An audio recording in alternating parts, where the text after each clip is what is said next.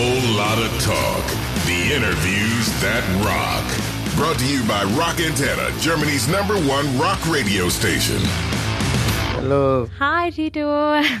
How are you? I'm good.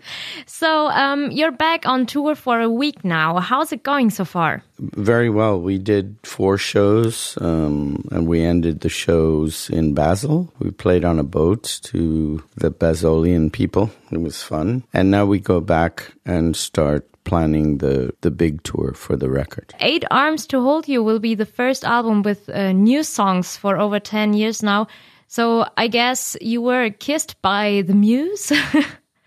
when and how? I was, um, yeah, I was, yeah, the, the muse happened many times in the 10 years, but I never finished. Okay.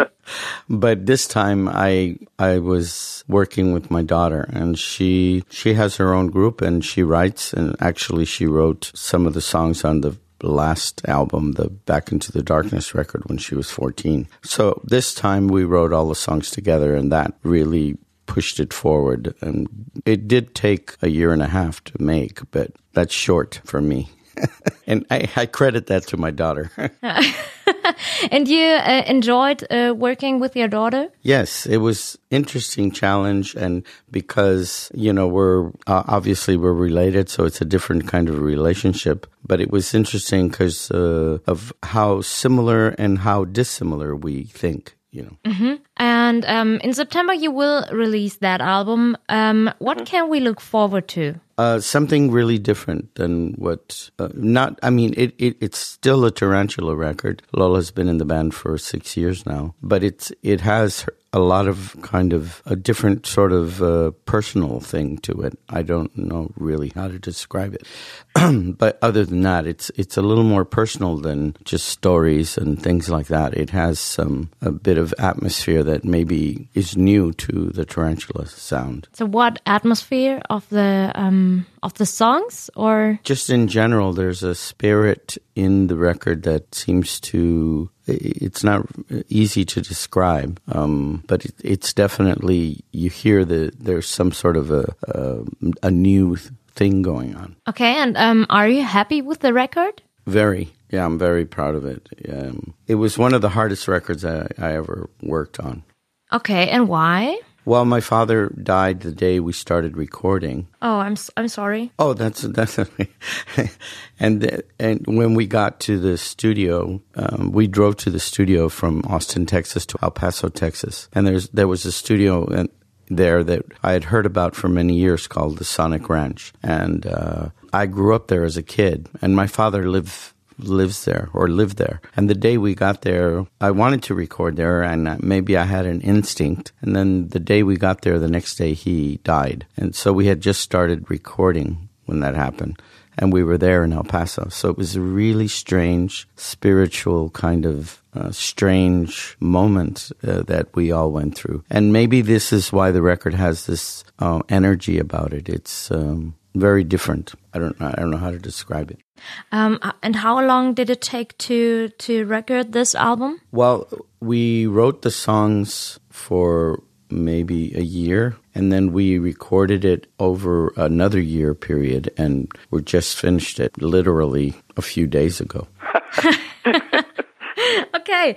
And um, is there a song on the album um, with a special story for you? Um, well, what's interesting is I, I guess because of it, it's the first record I've recorded with entirely with my daughter or my blood and my father passing away, all the songs kind of evolved and, and changed because the meaning of maybe what we were doing changed. I don't know how to describe it other than that because uh, some of the lyrics all of a sudden had a different meaning. There is uh, one song, Heart of Hearts, that um, while we were recording it, I felt my father pass away and I could feel it. And then um, Lolita, my daughter, she also had some sort of attachment to it. So this song, you know, has a special kind of moment in it. But there's a lot of the songs that I really enjoy on the record. I'm, I couldn't really pinpoint one in particular.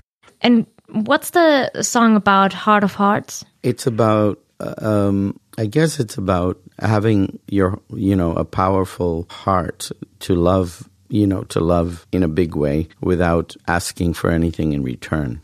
Uh, did your uh, daughter wrote this song? We both did. We both wrote every song on the record. Cool. And um, what is important to you while writing songs? So, um, do you need a special environment or maybe special food?